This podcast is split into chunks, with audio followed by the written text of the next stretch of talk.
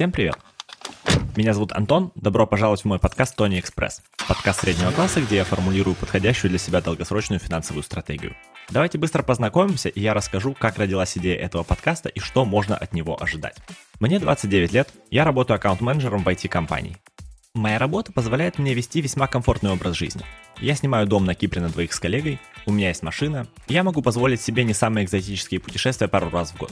У меня даже остаются деньги в конце месяца. В общем, грех жаловаться, денег достаточно, и теоретически я могу так прожить до пенсии, получая небольшие, но стабильные прибавки к жалованию, а то и получится проявить себя толковым сотрудником и получить повышение. Но есть нюанс. Не откладывание денег в том объеме, который мне сейчас по силам, ни потенциальное повышение зарплаты не приблизят меня к недавней появившейся у меня цели – финансовой независимости. Под финансовой независимостью я понимаю довольно простое отсутствие потребности зарабатывать себе на жизнь стабильным трудом.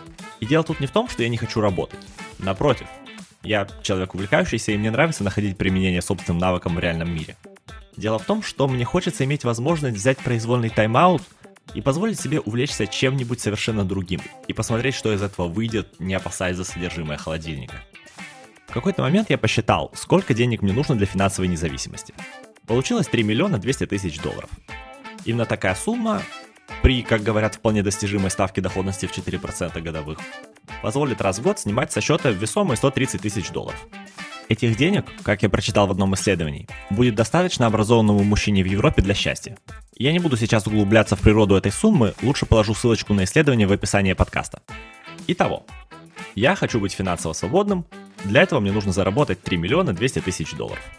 Проблема в том, что у меня нет ни малейшего представления о том, как это сделать. Более того, в моем ближайшем окружении нет людей, которые бы провернули что-то подобное. Именно поэтому я решил отправиться вместе с вами в путешествие.